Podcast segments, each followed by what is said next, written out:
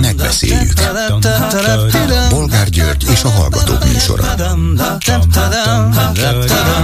A műsor telefonszámai 061 387 84 52 és 061 387 84 53. Jó napot kívánok a Klubrádió mikrofonjánál, Bolgár György. Remélem most már azok is hallanak, vagy legalább részben azok is, akiknek androidos alkalmazásuk van a telefonjukon, és ez az elmúlt napokban sajnos nem működött, elromlott.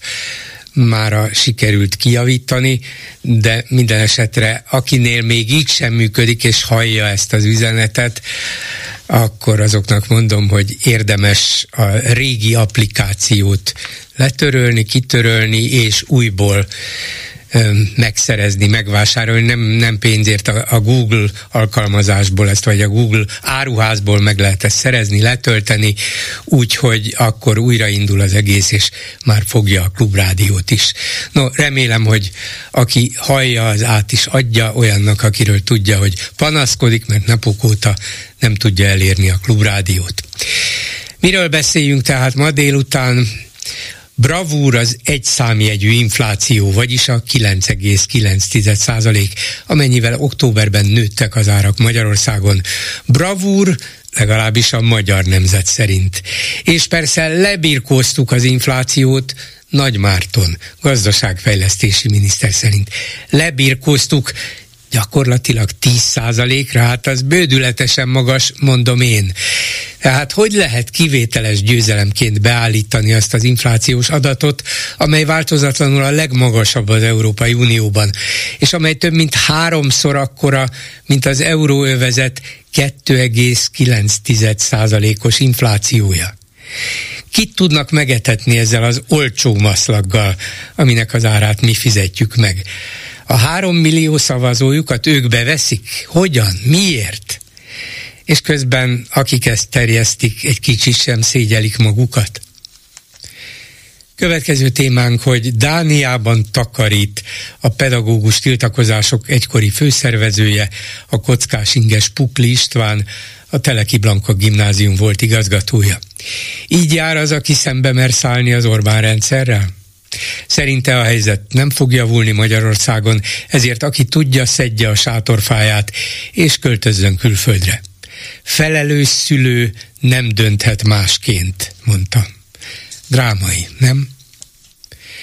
Mit szólnak aztán ahhoz, hogy jobbulást kívánt a halálos betegségben szenvedő ismert jogásznak, Karsai Dánielnek, Gulyás Gergely miniszter, aki azzal utasította vissza Karsai kérését és benyújtott keresetét, hogy méltósággal saját elhatározásból fejezhesse be az életét, hogy az ember nem rendelkezhet a saját életéről.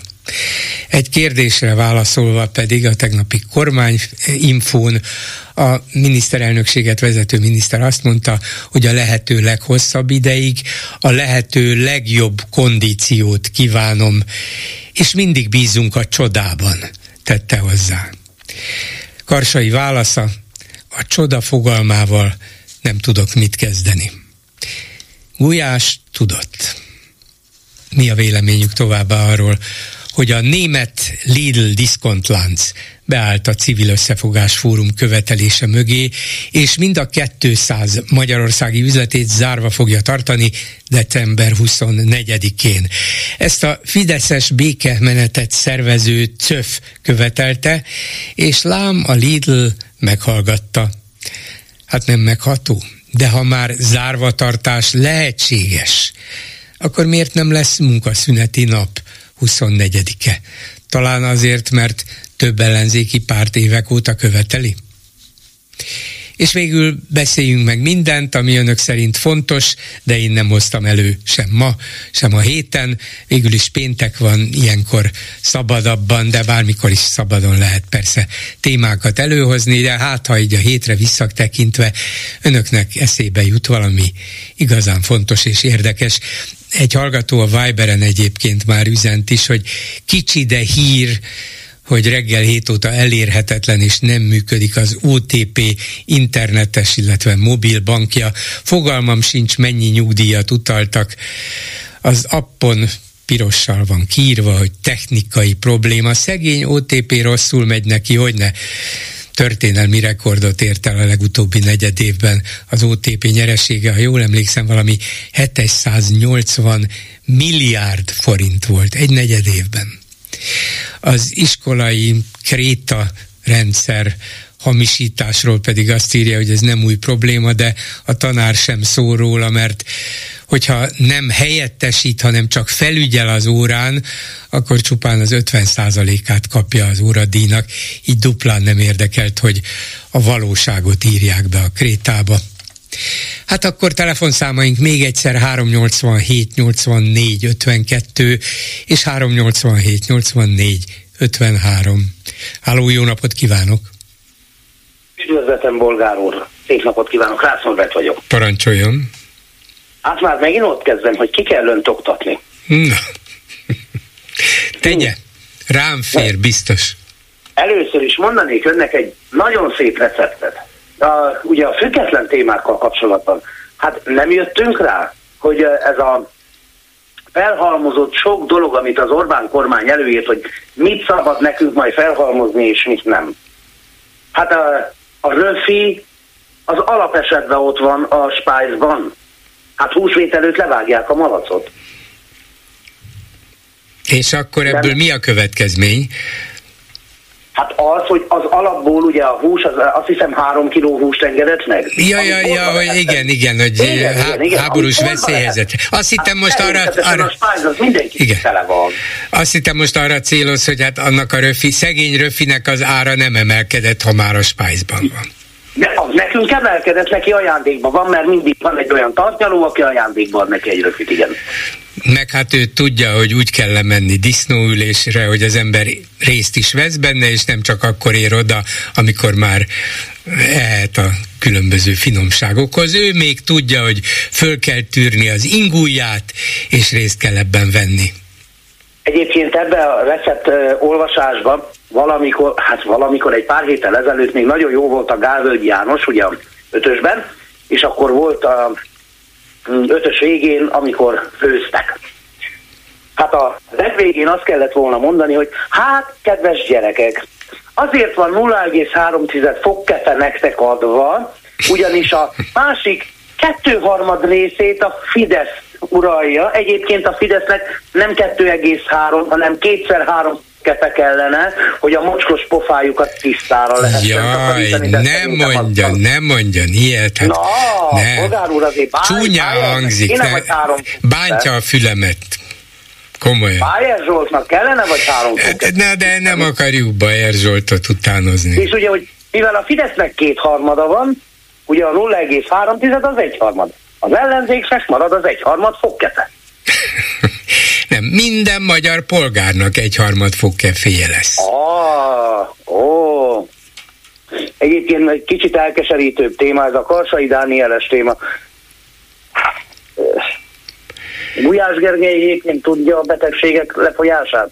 Folyamatát? Hát biztos, hogy tájékozott és művelt vagy, ember, tényleg... és tudja, tudja, és még azt is el, odáig elfogadom, hogy nem könnyű egy, egy ilyen politikai, kormányzati tájékoztatón egy ilyen kérdésre azonnal emberségesen és érzékenyen válaszolni, ezért aztán el, tudom fogadni, hogy ez nem sikerült neki. Nem, De az a, ba, az, a baj, hogy, az a baj, hogy azért nem sikerült neki, mert a politikai áll, állásfoglalása és alapállása rossz. Mert azt mondja, hogy nehogy már akár egy halálos betegnek is joga legyen arra, hogy eldöntse, hogy akar-e élni vagy sem, hogy kaphasson-e segítséget ahhoz, hogy, hogy békésen távozzon ebből az életből, mert ő politikai alapon úgy dönt, vagy ki tudja milyen erkölcsi alapon, hogy nem, és aztán ebből következik az a kínos, keserves hozzászólás vagy megjegyzés, hogy a lehető legjobb egészséget kívánom a leghosszabb ideig, és bízunk a csodában. Hát ez nagyon kínosan és keservesen hangzik. Szerintem egy egyszerű válasz lett volna az, hogy nézzék, én ebben nem vagyok kompetens, nem tudok rá mit szólni, de mielőbbi jobbulást kívánok. De mi, miután ez egy halálos betegség, ahol az embernek, vagy amelynek következtében az embernek folyamatosan romlik az állapota, ezt a jobbulást nyilván nem kellett volna. Tudom, hogy ilyenkor az ember szájára jön, a betegnek jobbulást kívánunk, de ez nem az a betegség. De nem a csodába bíz. Nem, hát pláne, igen. Ez, ez egy egyszerű kérdésem van, és hogyha ne adj Isten, itt kormányváltás lesz, Orbán Viktor a beállított bíróságba, vagy a csodába fog hinni, hogy nem fog börtönbe kerülni? Hát látja, szerintem abban bízik, hogy nem lesz kormányváltás. Ja, és ezért mindent csoda, meg is tesz. Kormányváltás. Igen. Igen. Mondjuk az, az lesz a csoda, a jelenlegi helyzetben, hogy a kormányváltás lesz. Igen, igen.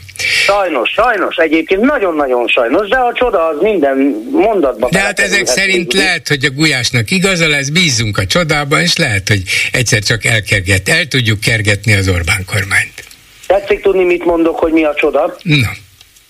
Amikor egy néma mondja a süketnek, hogy a vak látott egy lábatlan embert a vízen úszni. Hát igen. Na, az csoda. Így van. Köszönöm szépen. Ugyanolyan csoda, mint ez az infláció, az a 9 ja, az biztos, igen. számjegyűre, de a 9,9 az én úgy tudom, hogy kettő számjegy. Ne, hát igen, de egész itt arról van szó, hogy az egész szám az 10, az nem két számjegy, hanem csak egy. És látja, bolgár Még úr, nem ért el a tizet. Visszajön itt is a harmadolás folyamata, mert az Unióban közel 3 százalék, nálunk ha papír alapon mondjuk, akkor hát 10, legyen 9, az megint nem, hát egy ez inkább 10. De ez inkább 10, és több, mint Nagyon háromszoros, mint a, a harmadolás. Igen. Nagyon szeretem. Így van. Köszönöm szépen, viszont hallásra. Köszönöm, szép estét, viszont hallásra. A telefonnál pedig Juhász Péter, civil aktivista, az Együtt volt elnöke. Szervusz Péter! Hát mondhatom én, hogy szervusz, hogyha éppen megszakad a vonal, de azért hívtuk föl Juhász Pétert, és gondolom mindjárt meg is találjuk újból, mert ő is az egyik szereplője volt a 444 tegnap előtt este bemutatott filmjének, amely arról szólt, hogy a kormány hogyan használja föl a médiát ellenfeleinek lejáratására és személyiségük szétverésére minden módon arra törekedve, hogy eszükbe se jusson a kormány ellen fellépni, de itt van Juhász Péter, szervusz! Nincs még itt. Akkor hívjuk, hívjuk, hívjuk, szóval Juhász Péter volt az egyik, akit annak idején mindenféle hazugsággal, valótlansággal vádolták, vádoltak, és ő ő pedig hosszú ideig ezt tűrte, által vitatkozott, és aztán egy idő után feladta, de azért közben megnyert jó pár tucat pert is. Na most akkor itt van Juhász Péter, szervusz! Szervusz, jó délutánt kívánok mindenkinek! Na szóval láttam ezt a 444 filmet, amiben te is az egyik főszereplő voltál, és ahogy tegnap Ács Dánielnek említettem már, talán te voltál az, aki így a kicsit a távolból, hát nem volt ez még annyira távol, de kicsit távolabbról már az ügyek mondjuk így lezárta után némi derűvel tudtad szemlélni a saját meghurcoltatásodat. De azért még a te szavaidból is kitűnt, hogy még egy olyan erős és felkészült és minden rosszra számító ember is, mint te, meg tudott rendülni, és arra a belátásra tudott jutni, hogy hát ha az ember karját ledarálják, talán ezt mondtad, ezt a kifejezést használtad, vagy valami hasonlót, akkor egy idő után rá kell jönnie, hogy nem érdemes folytatni, mert nem, nem tudunk változtatni a dolgokon. Szóval derűsen nézed már, vagy azzal a lemondó derűvel, hogy akár akartuk, akár nem, akár mennyi áldozatot hoztunk, nem sikerült, és ebben a környezetben úgy látszik nem is sikerülhet. Igen, hát én nagyon áthangolnám ezt, a, ahogy elmesélted. Derűsen tudom nézni, mert hogy eh, történnek dolgok az ember életében, és hát ez az ember élete, eh, és én elégedett vagyok a saját életemmel, és ha az egészet nézem, akkor ilyen értelemben, hát ez egy része volt, nyilván nem kellemes, nyilván nem jó, túl vagyunk rajta, túléltünk. A ledarálás az az én számból hangzik el, az inkább abban a kontextusban érzni, mert hogy természetesen darálódik az ember, tehát hogy, hogy őrlődik, vagy hogy mondjam, tehát felemészt az energiáiból eh, egy jó adagot, és ezt érdemes kipihenni, de a, azért nem hasonlítom mondjuk így az ember karjához, mert te kicsi inkább a gyíkfarkának, ami meg visszanőhet. Tehát, hogy legyen egy olyan, hogy ki kell pihenni az embernek magát, kell, hogy levegőt vegyen, nekem megmondom egészen őszintén, nem. Ezt a Danival is én beszéltem utána, ott azért a vágásokból másképp jön ki egy picit a, a dolog, és ezen lamentáltunk, hogy ezt így hagyjuk benne, vagy nem, mert nyilván előre átküldték, hogy tárgyi tévedések vannak-e benne, és uh, ugye itt azért erősen úgy jön ki, hogy az én lemondásom az annak a következmény, amit be van vágva, hogy lemondok uh, a jelölti pozícióról, mintha a lejárató kampányoknak lenne közvetlenül az eredménye, miközben a valóságot igazából az volt, ugye, hogy azon küzdöttünk mi, mint együtt, egy pár, hogy egy jelölt legyen szemben a Fidesz jelöltjével minden egyes helyen, és én Csárdi Antal javára lemondtam a jelölti pozícióról, hogy egy jelölt maradjon, ezen is példát akartunk mutatni. És akkor Dani mondta, hogy jó, de hát összességében végül is biztos, hogy volt hatása annak, hogy lejárató kampányt vezettek rám, vagy le rajtam, vagy nem tudom, hogy fogalmazzak, mert hogy, hogy mondjam, ennek is része volt az előadásban, és megállapodtunk, hogy persze, és hogy maradjon benne nyugodtan így, de mondom, szerintem az nagyon fontos azért, hogy ez, hogy mondjam, nem egy végletes dolog. Tehát azért látjuk, hogy Vona Gábor mégiscsak elkezdett egy új pártot szervezni, látjuk azt, hogy Krekó Péter nem adta fel, és továbbra is politikai jellemzéssel foglalkozik, és nem utcaseprőnek állt, vagy nem, nem tudom. Bár éppen most Bukli Istvánról tudtuk meg, hogy Dániában takarít. Világos, persze, hát van akinek ez sok, és akkor én ezt meg is értem, teszem hozzá, de pláne a fiatalokat, akik meg aztán végképp teljes civilként egyszerűen nem, nem ezt várják az államtól, ahova ők és szüleik és családtagik befizetik az adót, hogy jobb oktatást kapjanak, és akkor ehhez képest az állam finanszírozásában egy undorító gépezet az ő lejáratásukra tör, és erre nyilvánvalóan nincsen fölkészülve senki.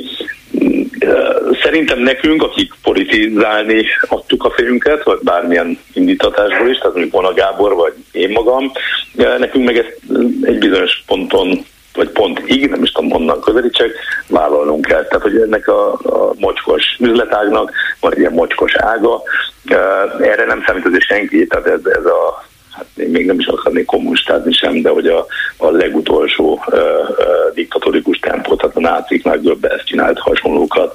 Azt hiszem, tehát erre egy normális demokráciában nem számít az ember, hogy ilyen jön. Emlékszem én is, amikor politizálást tartom a fejem Bajnai Gordon megkeresésre, akkor végig gondoltam, hogy hát miket csináltam én az életemben, vajon miket kell rendbe hoznom, elárulok titkokat, például lejárt a személyim, akkor is elmentem megcsináltatni a személyimet, hogy ne lehessen semmilyen módon belém kötni, ne legyen semmi támadási felület. De hát arra nem számít az ember, hogy kitalálnak nettó hazugságokat, azt elkezdik eh, ezer számra, vagy több száz számra, attól függ, kiről beszélünk, terjeszteni, és egy színtiszta hazugsággal szemben kell védekezni, az emberek ilyenekre azért nem számít normális esetben senki. Visszakanyarodva a kérdésedre, tehát hogy én jól vagyok, erősen tudom eh, nézni a világot, gyerekeimmel foglalkoztam, és eh, nagyon-nagyon meg is érte nekem, tehát hogy eh, azt is szoktam mondani, hogy ez egyensúly az, két módon állhat fenn, hogyha egy folyamatot nézzünk, vagy egy dinamikus állapotot, hogy áll az inga, egy helyben lóg le maga, e, mondjuk úgy, hogy egy ember a nap folyamán ugyanannyit tud dolgozni, ugyanúgy tud foglalkozni rendesen a családjával, ugyanannyi energiája jut pihenésre és, és mindenre, vagy pedig hát nálam úgy alakult, hogy nagyon sokat beletettem a politikába, ez nyilván megsínlette a családi élet, most azzal, hogy kiesett a pártunk a választásokon, most sokkal több energiát és időt tudtam a családnak szentelni, és akkor ilyen értelemben így is valamilyen módon egyensúlyba került az életem. Tehát, hogy mm, nem, senkit nem kesettén. A, vég, a végén még köszönetet fogsz mondani Orbán Viktor Ó, nincs erről, médiájának. Nem, én a gyíkfarkára utalnék inkább Értem, vissza. Tehát, hogy, Jó, hát tudok én is pozitív... Igen, igen, igen, tudok én is pozitív példákat felhozni, akár a magyar múltból, akár a világ történelemből, hogy Nelson Mandela 27 évet töltött börtönbe, aztán börtönben, és aztán milyen módon tudott onnan kijönni, és, és egy olyan demokratikus átalakulást vezetni, levezényelni Dél-Afrikában, amire azóta is sokan kiváló példaként hivatkoznak, és egy megtört, hát, megtört ember nyilván nem tudta volna ezt csinálni, vagy Magyarországon Gönc Árpád is évekig börtönben volt. Mondani, nem kell ilyen messzire igen, menni. Igen, igen. Itt van az, azt hiszem, hogy tömegek által tisztelt, becsült, szeretett volt köztársasági elnök, tehát ugyanez. És én erre mondom, hogy szerintem egy ilyen helyzetben ma jobban kell tartania Orbánnak, Rogánnak, nem tudom, hogy lehet, hogy még ma úgy tűnik, hogy nagyon stabil az ő helyzetük, lehet, hogy ma még nagyon magabiztosak, tudod, mit még azt is lehet, hogy így fogják befejezni az életüket, de erre semmi garancia nincs. Van esély arra, hogy ők börtönbe sínylődve, szegénységben, kitaszítottságban, és nem, nem tudom, Dubajban parádézva, hanem száraz kenyerén és vízen fogják befejezni az életüket, és ha visszatekintenek erre, vagy a családjuk visszatekint erre, hogy ez vajon megírja, hogy vajon ők jó emberként élték el az életüket, már ha van náluk bármi ilyen mértelemben vett erkölcsi mérce, akkor azt gondolom, hogy még mindig mi átlag emberek, vagy gondolom, becsületes állampolgárok állunk jobban amikor elindítottad a pereidet, amiket aztán sorozatban nyertél, hát tényleg a bohózat határát súrolja, hogy milyen és mennyi helyreigazítást kellett közölniük, és hát a helyreigazítások egy része volt az ítéletnek, akkor bármilyen tárgyaláson szembe jött veled, vagy megjelent olyan újságíró, szerkesztő, aki ebben közreműködött, mert hogy az utasítás honnan jött, azt tudjuk, se, vagy legalábbis sejtjük.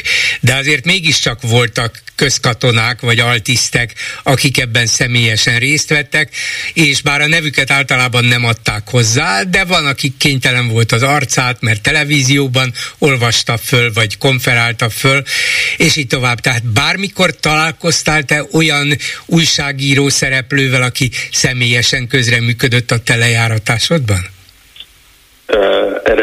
Röviden azt tudom mondani a kérdésedre, a tárgyalásról és a perekről beszélünk, hogy nem. Tehát egyszer sem találkoztunk se újságíróval, se bárkivel, aki nem ügyvéd volt, és képviselte volna az adott médiumot. Tehát ilyen nem.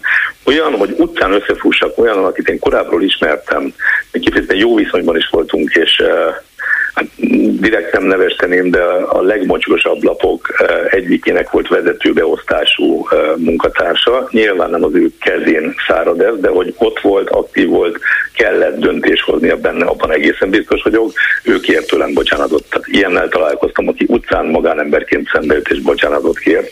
De nem, nem kell hozzá két kezem, vagy megszámolom, egy ilyen emberről beszélünk, de hogy mégiscsak ilyen előfordult legalább. Olyan, aki névvel egyébként vállalja, hogy írt ilyen, és az azt is azért elmondom, hogy ő aztán le is lépett arról a helyről egy ponton túl, tehát gondolom, hogy egy bizonyos ideig volt gyomra hozzá, aztán meg nem de olyanokkal mi nem találkoztunk soha, azt hiszem ez mindannyiunkra igaz, akik ebben részt vettek, vagy a filmet, akik, akik szerepelnek ebben. Ez egyébként mondjuk el akkor a hallgatóknak, az a címe YouTube-on meg lehet találni, hogy valótlanul, a 444 filmje, ez a címe, hogy valótlanul most már 200 ezer fölött jár a nézettsége. Tehát... Tényleg már? Pedig még két igen. napja sincs fönn, ez óriási, fantasztikus. Így van, igen. Hát másfél, igen, másfél napja van fönn, hogy igen, már mindjárt kettő, de hogy, és én a kommentekbe beleolvastam, és hát tényleg számomra is, aki azért végigéltem ezt, vannak benne meglepő és újdonságereivel ható részek, nyilván nem a saját ügyeimben, hanem a másokkal, mik történtek és mik voltak, tehát mindenkinek javaslom, hogy nézze meg. A kommentekből az derült ki, hogy nagyon sokan ezáltal az összeszedettség és a vérprofi munka által szembesülnek azzal, hogy, hogy igazából mi zajlik egy ilyen lejártó kampány. Mert, itt, mert működik. itt megmutatkozik a rendszer, hogy hogy működik az egész szisztematikusan, előre kitelve, kitervelten, és semmit, senkit nem tisztelve, hanem mindenkibe belerúgva, megalázva, azzal a szándékkal, hogy az illetőt tönkre tegye, és ez derül ki minden egyes dokumentált esetből. Hát és ezt, ezt szám, nekem is több olyan bírósági ítéletem van, ahol ezt kimondja a bíróság maga, hogy teljesen egyértelműen bizonyított, hogy lejárató szándékkal keletkeztek. Tehát nem az, hogy lejáratódott valaki, vagy rossz színben tűnt fel, hanem hogy az volt a szándék, hogy őt lejárassák, és nem, nem csak, hogy mondjam, úgy alakult, hogy megjelent 108 a nem tudom, megyei lapokban mondjuk. Szóval, Na, hogy, uh, igen. Most, most, hogy azt mondod, hogy te tudod derűvel szemlélni a történteket, és bizonyos értelemben még talán a magánéletednek jót is tett, hogy mm, távoztál ja, a, a közéletből. Nem ne, azért nem ne esünk át Bizonyos jót semmiképp nem tett. Nem, nem, nem, nem, hát az, hogy másra, mondtam, másra hogy nekem volt lehetőségem kipihenni, Igen. és az jót tett a magánéletemnek, hogy volt lehetőségem kipihenni. Nem mindenkinek van lehetősége. Tehát, aki gimnáziumba jár, és készülnie kéne mondjuk a tanulmányra egyetemre, vagy nem, az nem tud elmenni. Hát ez, ez a Nagy Blanka történet is, hát micsoda egy gyalázat, hogy egy diáklányra hogy úszultak rá. Csodálom most is, hogy leült és hajlandó volt erről beszélni, hiszen ez, ez kis, hát egy, főleg egy, egy, egy gyereket még aztán még, még, még sokkal inkább kikészíthet egy ilyen támadássorozat. Hát ebből az is érdemes megnézni, mint tényleg, hogyha azzal szembeállítja az ember, hogy miket mondanak politikai szlogánként, úgyis, mint uh, keresztényi értékek, úgyis, mint gyermekvédelem, úgyis, mint egymás megbecsülése, úgyis, mint együttműködés rendszere, ugye, amiről beszélünk. Tehát, hogy közben miket követnek el, hát elég világosan látszik, hogy, hogy milyen szinten áll ellentétben a, a saját cselekedetük ahhoz képest, az, amiket mondanak. Tehát, hogy tényleg rémesen undorító ez, amit művelnek.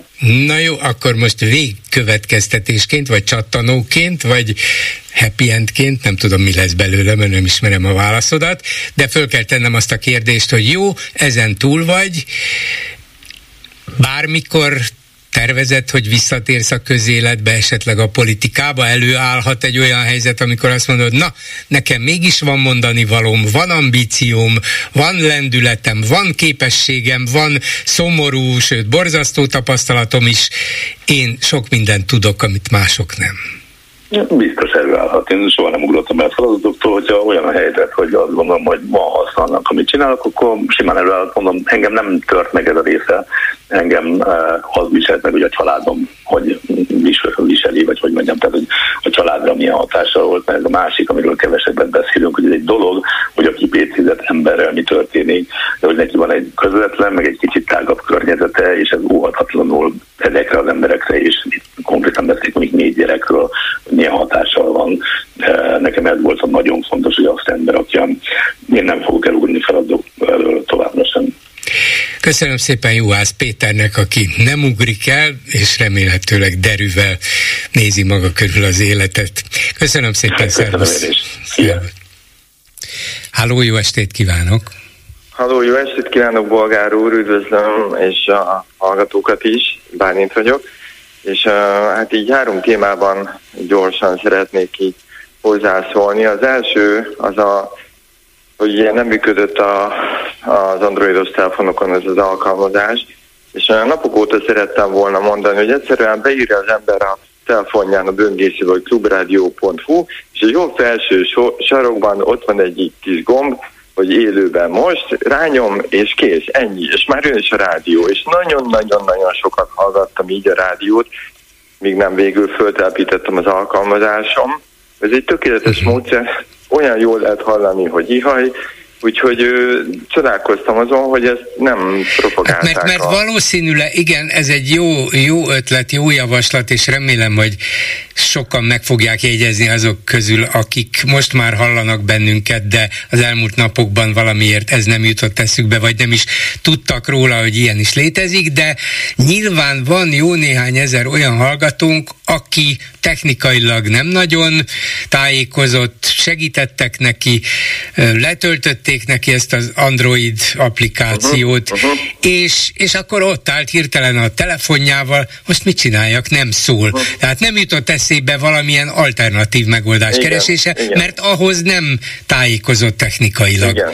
talán talán most érdemes kiírni nálunk is, hogy ha ilyen előfordulna, akkor például tessék ezt és ezt csinálni. Ezt kell tenni, így uh-huh. van, mert aki okostelefont használ, nyilván igen, hogyha alkalmazást lehet repíteni, rá, akkor a böngészőt is azért nagy valószínűséggel használja a Facebook, meg ilyesmi, nem tudom, és akkor egyszerűen beírja a klubradio.hu, és jó felső sarokban a gombot benyomja igen, a, igen. A, az élőben most. Jó.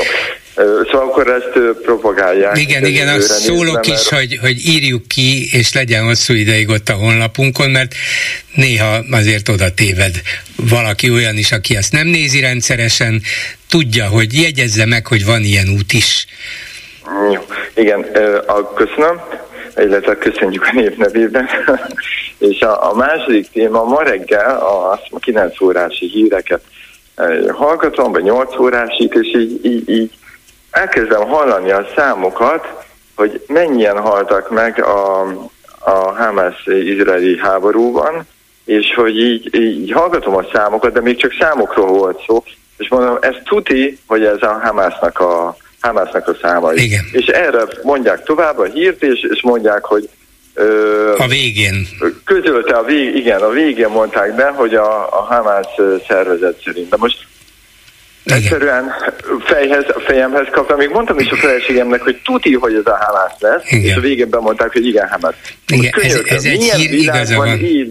Hírszer, ez egy hírszerkesztési technika. Igen. dolgait adják le. Ezt hallgatom most már hetek óta, uh-huh. hogy, hogy tényleg mennyire abszurd, és esküszöm, ezt akartam mondani, hogy a klubrádiótól nem várom, sőt, nagyon nem várom, hogy egy terrorszervezet számait, ami nyilvánvalóan teljesen fals, mint ahogy az ukrán-orosz, vagy az orosz-ukrán háborúban is folyamatosan ott, ott sincsenek tisztás, tiszta számok, nyilván mind a két igen, igen. maga felé, de itt meg teljesen abszurd. De épp ezért nem is közöljük általában az ukrán-orosz háborúban elesettek, vagy megsérültek, megsebesültek számát, mert, mert tudjuk, hogy ezek félrevezető számok, és, és nem is bizonyos értelemben már ez a legsúlyosabb és a legszörnyűbb, de, de nem akarjuk félrevezetni a hallgatót. Itt viszont ugye abból kiindul, kiindulva, hogy a világ sajtó is, még a legtekintélyesebb nemzetközi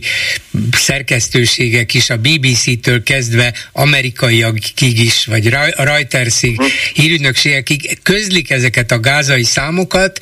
Nyilván ezért mi is átvesszük, de két dolgot érdemes ilyenkor szem előtt Igen. tartani. Az egyik, amit ön mond, és ez a fontosabb, hogy nem volna szabad ezt legfőjebb úgy, hogy a Hamász azt állítja, vagy a Hamász irányítása alatt álló egészségügyi minisztérium azt állítja, hogy, és csak viszonylag ritkán, mert már eleve nem tud senki oda menni és megnézni, hitelt érdemlően igazolni, hogy ez a szám igaz lehet-e vagy sem, ezért aztán az emberek millióit félre lehet tájékoztatni és hangolni. Igen. Az ő hát egyoldalú, nyilvánvalóan egyoldalú helyzet és állapotértékelésükkel. Bolgár úr, én ezt másképp gondolom már, mint a, az, az, nem a végén, hanem az, az elején, amit mondott, mert hogy ö, konkrétan ezzel, ezzel legalizáljuk, ezzel legalizáljuk a szervezetet magát, tehát a terror szervezetet, vagy bármit, amit ők mondanak, elmondjuk a rádióba. És én azt gondolom, hogy a klubrádió van külön, van annyira külön ö, műsorforrás, vagy ö, médiaforrás, a, ha az egész világ médiáját nézem, hogy megtehesse azt, hogy nem mondja be, és ettől mhm. válik ő különbé a többiekhez képest. Tőlem lehet az, az bármi, lehet francia, lehet angol, lehet az USA, USA-ból valamelyik médiacsatorna. Én azt gondolom, hogy óriási hibát követel a világ, hogy ezeket a számokat egyáltalán a, a, a Hamásznak a közléseit vagy számait, Igen, vagy valamennyi, valamennyire mérvadónak tekintés, legalább azért, hogy közölje a háború súlyosságáról szóló különböző híreket, ezért aztán azt mondja, hogy na jó, hát akkor a Hamas szerint ennyi. De önnek azt hiszem alapjában igaza van, mert ezek bizonyíthatatlan számok és, és, és ezzel a, a, a Hamasnak a, a félrevezető, az biztos, hogy félrevezető szándékú tájékoztatása van, nyilván egyre nagyobb szimpátiát akarnak maguknak szerezni ezután a borzasztó terrorakció után, és részben sikerült is nekik, mert arra már nem emlékszünk egy hónap után, hogy berontottak Izraelbe, és több mint 1400 embert meggyilkoltak, hanem azt halljuk nap mint nap, hogy 6000, 8000, fele gyerek, és így tovább. Borzasztóan át tudja hangolni a közvélemény. Nagyon, nagyon, nagyon. Ezért sem szabad egyébként. Na mindegy.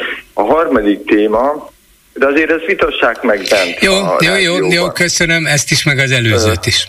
Ö, és, a, és a főnökkel is. Nyilván neki is lesz ehhez egy-két szava, és szerintem igazat fog nekem adni, és nem is az a lényeg, hogy nekem igazam legyen, hanem hogy elfelé tendáljunk.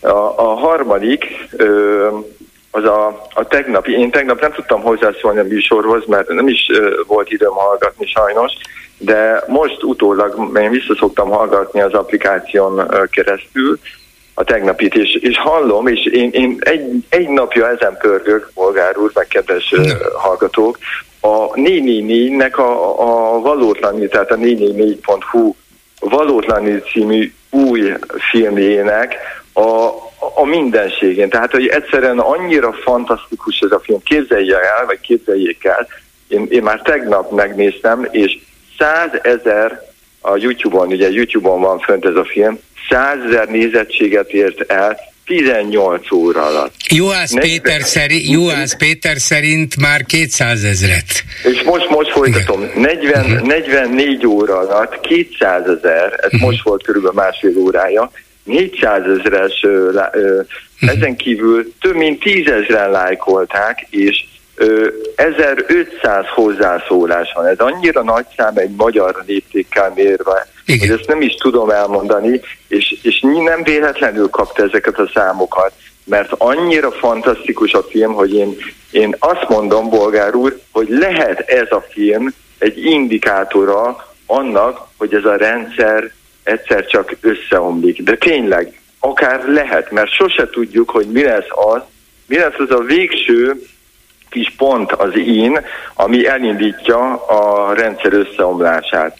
És, és hogy, hogy annyira fantasztikus ez a film, hogy mindenkinek ajánlom, a fideszesek úgyse fogják megnézni, de lesznek, akik kíváncsiságból mégis megnézik a Fidesz hívők, és rájönnek, hogy mindaz, amit eddig hittek, láttak, vallottak, stb., az, az, az nem igaz. Az úgy, ahogy van, nem igaz, és hogy konkrétan hát előáll bennük ez a kognitív diszonancia, ez a pszichés feszültség az agyukban, miután látják ezt a filmet, mert rájönnek, hogy mindaz, amiben eddig hittek, az úgy, ahogy van, hamis.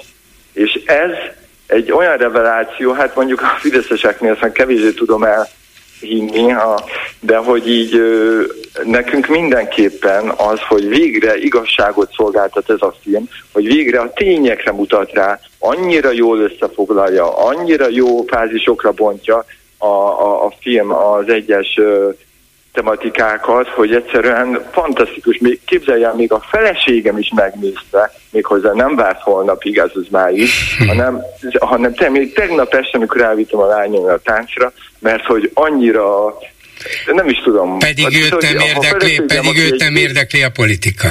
Így van, tehát uh-huh. egy végtelenül jából, sajnos konzervatív, mindegy, de meg nem, de, de hogy nem baj, de hogy hogy ő is megnézte. Na látja, és... ez a beszéd, hogy feleségem sajnos konzervatív, de nem baj.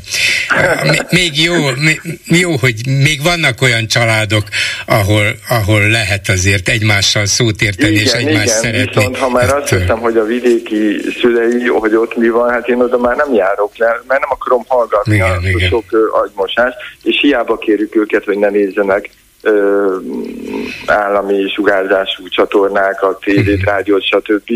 Mert, ö, mert teljesen hazugság, nem, tehát nem megy át, és, ö, és hát arra vagyok kíváncsi, hogy vajon ők meg fogják-e nézni, és hogyha netán megteszik, akkor mit fognak ezek után szólni? Hát, Na ha, ha megtudja, akkor szóljon nekünk, jó? jó. Köszönöm és szépen. Egy Igen. ez a plusz egy, a három plusz egy, hogy nagyon-nagyon megdicsérem bolgár urat a tegnap első hozzászólóhoz tartozó reakciója véget, mert végre fölemelte a hangját bolgár úr, végre elmondta, még ilyen nehéz körülmények között is, amit gondol, és, és én azt látom és tudom velem együtt, nagyon-nagyon sok hallgató szeretné ezt, a bolgár úr adott esetben igenis fölemelni a szavát, és ezért nagyon megvan. Hát a szavamat fölemelem, a hangomat igyekszem, nem, de néha előfordul, igen. Jó, de köszönöm én, én szépen. Komolyan nagy piros pontot adok. Jó, köszönöm szépen, viszont hallásra. A vonalban pedig Harc Zoltán, a tejterméktanács ügyvezető igazgatója. Jó estét kívánok!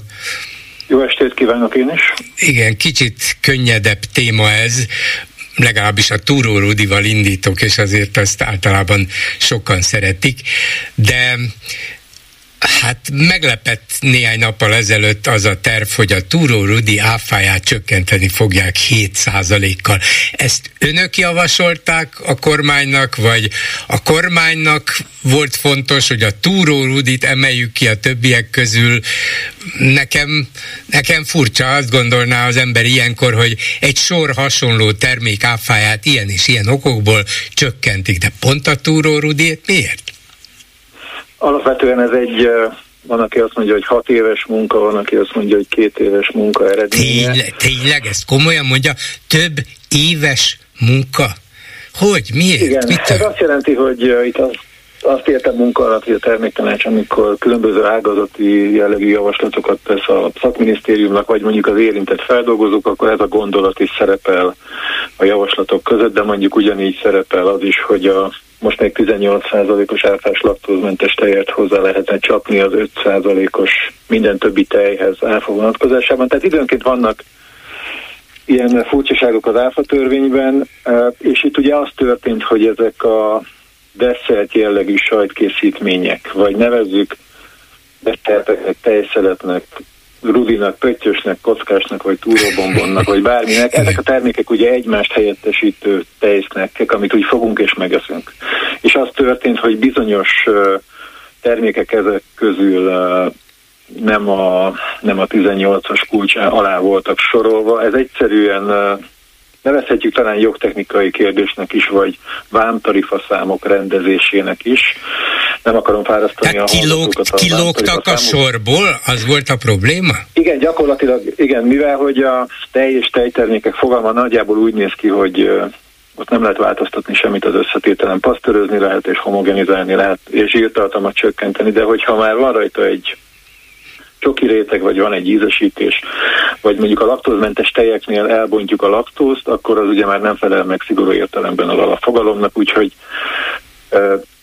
Viszont egymás helyettesítő termékek hétköznapi fogyasztó ugyanúgy levesz egyet, vagy kivesz a hűtőből, elrágja, és átmenetileg nem lesz olyan éhes, jól esik neki, szereti, desszert jellegű. Úgyhogy ez egy ilyen ügy volt. Természetesen azért ez nem ilyen egyszerű, hiszen nyilván 27 18 a csökkentés ez, ez az árakban is jelentkezik majd. Úgyhogy hosszú munka volt, nyilván nagyon sok feldolgozó ugye minket is, mint terméktanács számunkra is ez egy fontos dolog, hiszen alapvetően mindig mindenki az áfát szeretné csökkenteni, de ez ránézésre egy marginális termék, nem olyan fontos, sokakat meglepetett, de úgy az ágazat ezzel a problémával tisztában uh-huh. volt, és nyilván... Értem. Na és akkor mi tartott kettő vagy hat évig? Ez, ez egy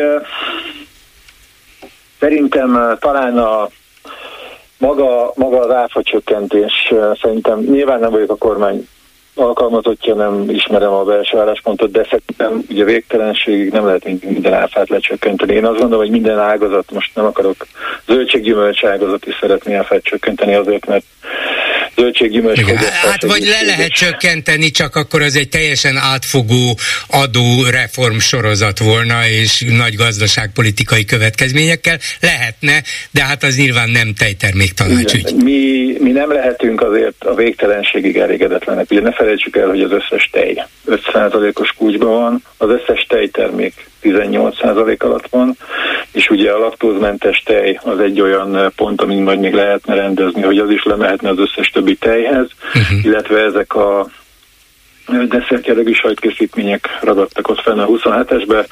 Szerintem ez egy nagyon fontos lépés. Nyilván ez most uh, jelent egy uh, vélhetően ugye egy fogyasztói átcsökkenés, de tudjuk, hogy hosszú távon... Értem, értem, de így, így örülök, hogy, hogy meg tudta ezt magyarázni ne, számomra érthető módon, mert igen, az ember azt olvassa, hogy Túró Rudi áfáját csökkentik, mi ez a marhasság? És valószínűleg sokan reagáltak így, hogy na, ezt hogy lehet kivenni? Ez biztos azért van, mert, de látjuk, hogy ennek van logikája, és még a logikát sem könnyű érvényesíteni, évekbe telik. Főleg, hogyha a törvény magyarázata ugye Túra Rudit ír. Ugye a Túra Rudi az két feldolgozó tulajdona, ez egy véd. Értem, egy véd értem. Uh-huh. Ez sokkal szerencsésebb, hogy a túró Értem, értem, ez sokkal igen, nagyobb igen, kör. Igen.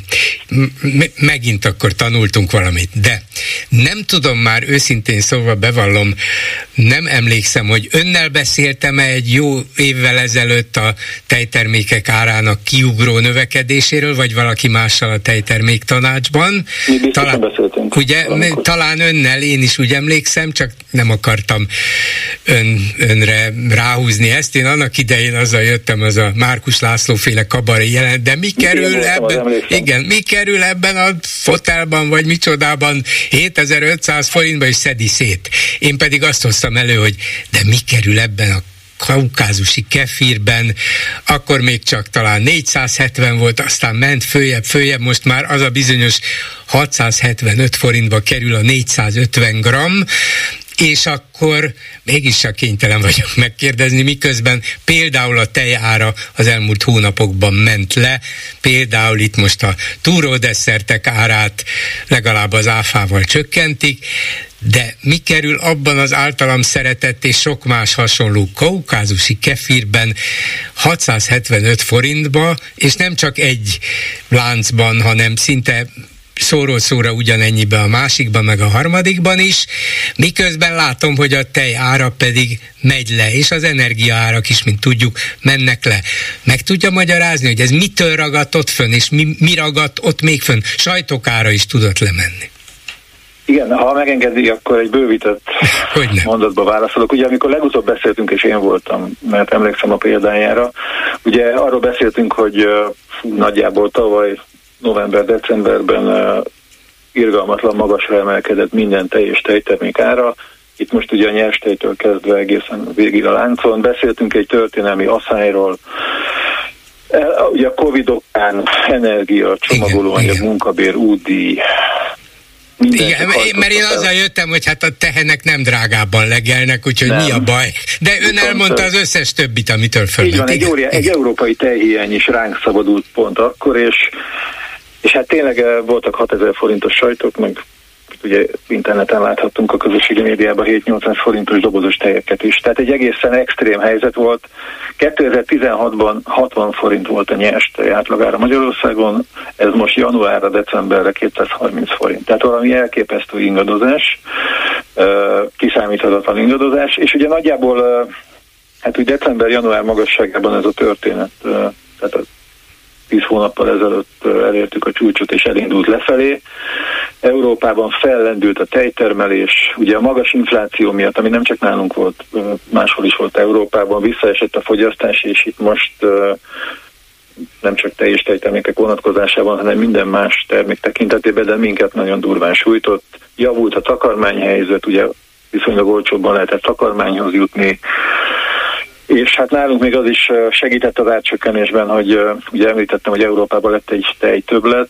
Ez ugye Európában nagy tejtermelő tagállamoknak van egy ilyen ösztönös piacvédelmi magatartása, hogyha többlet van a piacon, akkor ők a többletet megpróbálják exportálni, hogy a saját belpiaci áraikat magasan tartsák, és ezt a tejtöbletet ezt elviszik bárhová, bármilyen áron, és megérkezik hozzánk dömping áron. Most mondok önnek egy példát, amikor idén januárban mi még 2500 forintért, 2400 forintért állítottuk elő egy félkemény sajt kilogramját, ugye 10 kg nyerstej kell egy, fél, egy kilogramm félkemény sajthoz, trapistához, akkor itt már dömpingáras import jelen volt a piacon 1300-1400 forintért. Uh-huh. Tehát egyszerűen meg kell érteni, hogy egy-másfél százalékát adjuk az európai piacnak, teljességgel ki vagyunk szolgáltatva annak, ami, ami ott történik.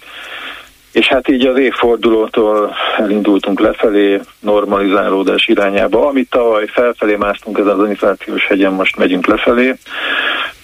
Ugye januárban 230 forint körül volt egy kilogramm nyerstej átlagára, most már 153 forintra lecsúszott. És akkor én ezen így végig tudnék így szaladni gyakorlatilag minden tejterméken.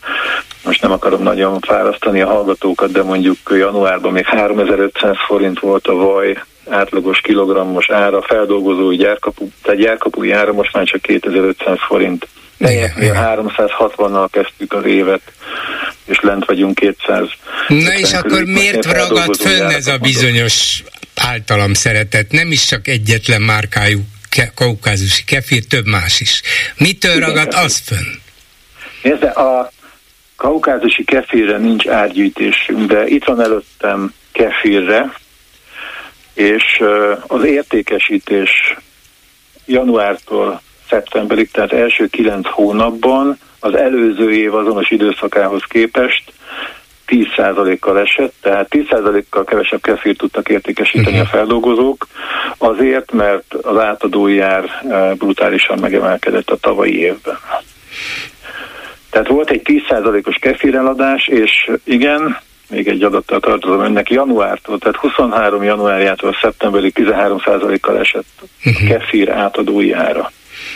Tehát amit ön érez, az szerintem 2022-re igaz, de idén minden tejtermék ára uh-huh. zuhan. Itt hát, most a zuhanást alatt én a gyárkapui árakat mondom, tehát feldolgozó és kereskedő között most De lehet, hogy a kereskedő úgy gondolja, ő még akkor is a korábbi áron hogy Hol vásárol, ez nagyon fontos, ugye nagyon sok boltikus Ezért van. mondtam, hogy több, többféle üzletben is találom ugyanezt, és forintra ugyanazon az áron, valami oka biztos van, de ezek szerint úgy általában nyugodjunk bele abba, hogy valamennyit lejjebb mentek a tejtermékek a árai. Igen. Köszönöm szépen Hart Zoltánnak, a tejtermék tanács ügyvezető igazgatójának, én pedig próbálok olcsóbb kaukázusi kefért keresni. Viszont. Köszönöm. Háló, jó estét kívánok! Jó estét kívánok, Perec Kilona. Parancsoljon! Üdvözlöm, tegnap beszéltünk, én voltam az, aki jeleztem, hogy ma megyek Covid oltásra. Jaj, jó, hogy jelentkezik. Na, és mesélj, me- me- elmondom, hogy mit tudtam meg, és azt is mondtam, amit mások is tapasztaltak, hogy akinek már van négy Covid oltása, az nem regisztrálhat a rendszerben, az nem jogosult oltást kapni, de ha már ott voltam, megkérdeztem, hogy mi a teendő, hogy a 90 éves anyukámnak hogyan van-e szüksége oltásra, azt mondták, hogy igen. Igen, igen, de nem a, kaphat. Ez a rendszer problémája, de kaphat. Azt mondták, hogy a jövő pénteken, mert ott mindig pénteken oltanak, oda viszem az anyukámat, akkor beoltják. Annak ellenére, hogy elvileg nem kaphatna, de gyakorlatilag be. Hát ez legalább jó. Hát azt én most nem, azt nem értettem, és nem akartam ezt komolyabban firtatni, hogy most ők ilyen jó lelkű, rendes ellátó személyzet, vagy empatikus, meg nem tudom milyen, vagy, vagy a rendszer tehát akkor, ha el lenne a rendszer lényeg, akkor csak még kellene mondani az embereknek, hogy akkor emberek menjetek oda, aki kapni igen, akar, igen, mert igen. akkor kaptok, de valami mégsem stimmel. És azt megtudta, hogy milyen fajta oltás kapható? Az Omikron szóval nincs új változat. Uh-huh. Tehát nincs új változat, de, de ha valaki úgy érzi, hogy még a régi is jó neki, és valamennyire biztos jó még az is, akkor menjen. Hogy döntött az édesanyjával kapcsolatban, hogy érdemes a régit beadatni neki? Hát azt gondoltam, hogy igen, hát valamilyen védettséget biztos, biztos jobb lesz a védettsége, mint amilyen most nem az. Igen, igen, igen. Hát elég, elég. De megkérdeztem az orvost, ő is azt mondta, hogy azt tanácsolja, hogy legyen oltásra. Nem, nem, nem én döntöttem ezt el egyedül. Uh-huh. Voltak ott várakozók önön kívül? Tehát nem mondom, hát, hogy sor, de... Hiszem, ketten voltak előttem. Értem. Szóval nagyon sokan nem ostromolták nem, meg a kórházat. Nem, nem, nem, nem, nem, nem. Értem.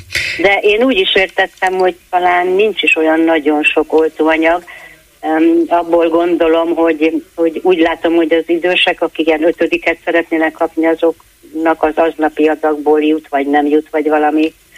Um, ezt így konkrétan nem mondták ki, de uh-huh. az eljárás módjából ezt értelmeztem. Igen, igen, hát tudja, hogy ez egy ilyen gyorsan romló, nagyon nagyon szigorú feltételek mellett tárolandó oltóanyag, és talán ilyen kis üvegcségben négy vagy hat adag, már nem emlékszem, hogy hogy van, bár mindjárt itt lesz Komáromi Zoltán, és ő és marad tudja. még egy, ugye esetleg? Igen, igen, tehát igen. ha marad egy, akkor ezt odaadják ezek szerint az oda, oda betévedő, vagy nem szándékosan oda menő idősebb páciensnek, aki, aki úgy gondolja, hogy neki szüksége van az ötödikre, de, ha, de hogyha nincsen, akkor, akkor azt mondják neki, hogy nincs tovább, ugye? Igen, hát, hát azt nem tudom, mit mondanak. Igen, de hogy úgy látszott, minthogyha attól is függene, hogy éppen mennyi van Igen, náluk. igen, igen, így, így, ért, így értettem értem, igen értem. a helyzetet. Igen. Jó, köszönöm szépen, akkor egy Én kicsit köszönöm, többet tudunk. akkor a, a tutit. Köszönöm, köszönöm szépen, viszont hallásra.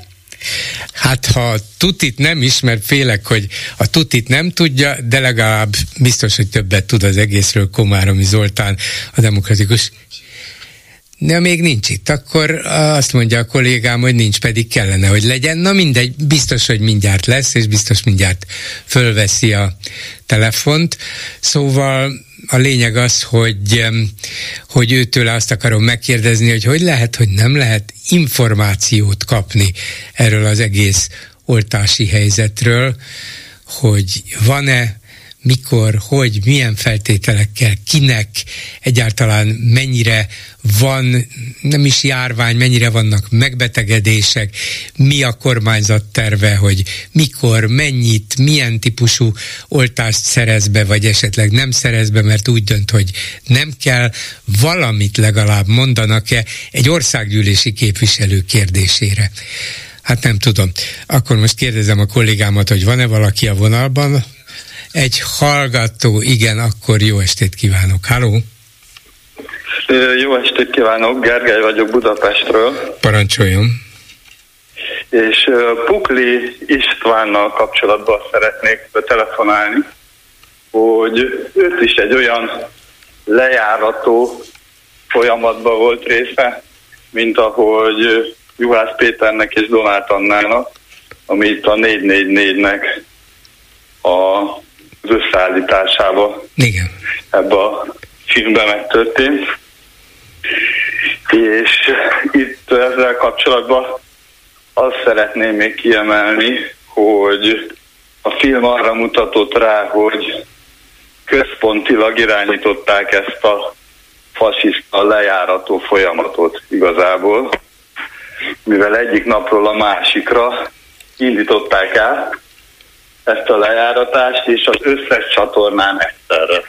Tehát úgy a tv igen, igen, igen, szóval ez egy köz, központilag összehangolt kampány volt, persze, igen. És sokaknak, nekem is azért volt ez újdonság, mivel az ember nem tudja ezt az összes médiumot folyamatában végigkövetni. Tehát én mondjuk az origót néha végiglapozom, vagy a magyar nemzetet, de azt, hogy megnézem, hogy éppen aznap este mit adott a TV2, meg hogy mi volt a magyar híradóban, meg mit mondott a Bajár Zsolt, ez szerintem senki nem tudja ezt így követni, és ezt így összevágták, így egyértelműen látszott, hogy ez központilag van irányítva. Így van, igen. Nyilván ez a Rogánféle propaganda minisztériumnak az egyik akciósorozata, hogy nem.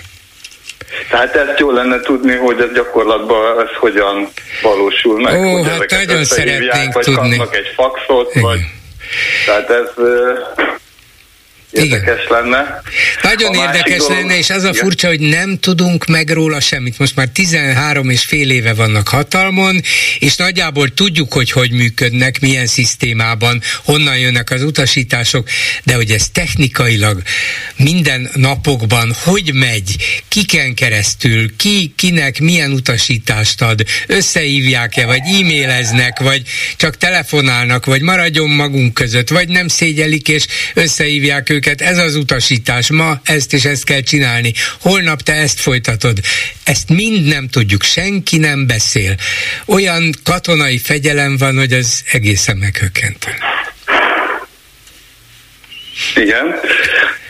Na, csak ezt akarom mondani, hogy nem tudjuk, mert jó volna tudni, mondta ön, én meg azt mondom, hogy nagyon jó volna, de nem tudjuk meg, mert senki nem beszél. És ha kérdeznék, akkor még kevésbé beszélnének. De hát mondjuk ez is hozzátartozna ahhoz, hogyha a rendszert akarjuk megérteni, hogy ez hogy történik, Persze. és hogyha ezeket felelősségre kell vonni, illetve kivizsgálások történnek, mert ezek mindenképpen ez bűncselekménynek minősül, a BTK-nak több pontját is érti, akkor ezt mindenképpen föl kell deríteni, hogy ezt kiadta ki az utasítást, és hogyan történtek ezek a dolgok. Igen. Hát a jó, másik dolog, ami, hogy rávilágít arra, hogy az embereknek a legalantasabb ösztöneire hatnak. Tehát, hogy homofób propaganda, fagyűlölő propaganda jelent meg, tehát a Donát Annát is valami leszbikus kapcsolattal vádolták, Igen. a Von- Vona Gábort valami melegbárokkal, Igen, hát a, a legpiszkosabb lejáratás, tényleg. Jóász Pétert a családja. Muzulmán, Igen. Szimpatizál, muzulmánokkal való szimpatizációval, tehát vallás ellen is támadtak, és a legvégén pedig a világ egyik legtehetségesebb miniszterelnöke általában rárakta az írja a pontot, és vagy a parlamentbe, vagy a Kossuth rádióba burkoltan és kevésbé burkoltan buzizott és cigányozott. Hát persze, igen, hogy megadja az ideológiai hátteret, és megadja az egésznek a keretét, hogy ez mind nagyon helyes, hogy ezt bemutatják, ezt elmondják, leleplezik, igen, mert mi védjük a becsületes, tiszta magyar társadalmat. Tehát ebből is látszik, hogy ő rakja rá valakire a célkeresztet, és amikor rajta van a célkereszt, akkor ezt hetekig megdolgozzák, és akkor utána a végén nő az írra rárakja a pontot, és azt mondja, hogy akkor győztünk, és ezek, amire végül is normál kultúrországba föl kéne háborodni egy kultúrembernek, hogy ilyen szövegeket nem lehet elereszteni, tehát ő ezt még támogatásával igen, látja igen, el. igen, igen. Köszönöm szépen, viszont hallásra minden jót. A vonalban pedig akkor most már itt van Komáromi Zoltán, a DK országgyűlési képviselője, árnyék kormányának egészségügyi minisztere. Jó estét kívánok! Jó estét kívánok! Lassan tiszteletbeli műsorvezető lesz itt a Klubrádióban, annyit kérdezzük. De annyi baj van, és annyi abszurdum van az egészségügyben, hogy kell valaki, aki, akinek erről fogalma van, tapasztalata van, tudása, tapasztalata, tudása és információja, bár éppen egy olyan kérdésben akarom önt kérdezni, amiről valószínűleg önnek sincs in- információja, tudása, tapasztalata, és éppen ez az egészben az abszurdum, hogy állítólag vannak covidos megbetegedések Magyarországon, hogy Európában és az Egyesült Államokban vannak, sőt valamiféle, bár enyhe lefolyású, de mégis fertőzési hullám van. Erre vannak is új vakcinák, ezeket már forgalmazzák is, Magyarországon viszont se számok nincsenek, sem hivatalos nyilatkozatok vagy közlemények nincsenek, sem arról nem lehet tudni, hogyha valaki akar, mert úgy érzi, hogy neki szüksége lehet rá, és jobb biztonságban lenni, akkor kérhet-e Covid oltást, és ha kérhet, hogyan, hol kapja meg, és milyen típusút kap. Hogy létezik ezt, hogy, hogy ez ez, ez mind titokban marad, és az embereknek el kell kezdeniük saját maguknak kutatni, hogy hát ha fölhívom ezt a kórházat, hát ha fölhívom azt az oltópontot, akkor majd valamire jutok. Hogy létezik? Na, akkor kezdjük az elején. Tehát én úgy látom, hogy az elmúlt években egyre fokozódó mértékben a kormányzati kommunikáció az abba az irányba tolódik el, hogy amiről nem beszélünk, az nincs. Vagy úgy gondolják, hogy akkor az nincs. És tulajdonképpen az az izgalmas az egészbe, hogy hétfőn az egyik ellenzéki képviselőtársam kérdezett rá a kórházi fertőzésekre, hogy miért tiszkolják ezeket az adatokat, és Rétvári Bence válaszolt a napirend utáni kérdésre, és nagyképűen azt mondta, hogy hát ha van okos telefonja, akkor be kell írni, hogy nozokomiális surveillance, és akkor ki fogja adni az adatokat, és tessék lám, nem titkolózik a kormány. Hát én ott rögtön benyomtam, és ugye rajta vannak az ezer, a 2020-as adatok, holott nekem, aki ismerem ezeknek a hivataloknak a honlapjainak a rejtelmeit, nekem már 21-esek is megvannak, túl azon a november 1-én a 22-esek adatokat is már nyilvánosságra kellett volna hozni, de hát a tárcának a parlamenti államtitkára nem tudja, hogy mit titkolnak és mit nem titkolnak, tehát ezen egy jót mosolyogtam, de hogy visszatérjünk a Covid-ra. Minden, hó, minden hét szerdáján megjelenik az NNK honlapján az influenza szó, ha erre keresünk rá, az influenza adatok alatt az epidemiológiai központnak az előző hétre vonatkozó adatgyűjtése, és ebből meg lehet nézni, hogy hány beteg kerül kórházba, hány mintavételből lett pozitív, most például influenza még nincs, eres vírus van, és különböző áthavírusok, viszont ami meglepő, hogy a, a, a beadott mintáknak a múlt héten a 27%-a volt COVID pozitív. És azért benne van ebbe a ö, dokumentumba az is, hogy 10 ember került azon a héten intenzív osztályra COVID fertőzéssel, és 127 beteg került kórházba COVID fertőzéssel. Tehát ugye nem beszélnek róla, de a hivatalos adatgyűjtésekben azért benne vannak az adatok, csak hát ez mondjuk ehhez kell egy bizonyos elszántság, meg gyakorlat, hogy az ember ennek utána menjen, és amikor beszélek valakivel ezekről, akkor szinte mindenki a hitetlenkedve néz hogy na de hát ha ennyi, akkor miért is nem beszélünk erről. És ebbe az az izgalmas, hogy a múlt évben, amikor a, ugyanezek az adatok ugye megjelentek, a 22. év 50. hetében, 22. év 50. hetében és a 23-as év 5. hetében volt legmagasabb a COVID fertőzöttek száma, és akkor 17, illetve 14 százalék volt. Tehát a mostani adatok hétről hétre bőven ö, fölötte vannak a tavalyi járványos adatoknak, és erre bizony oda kellene figyelni már csak azért is, mert ha nem tudnak róla az emberek, akkor nem tudnak védekezni.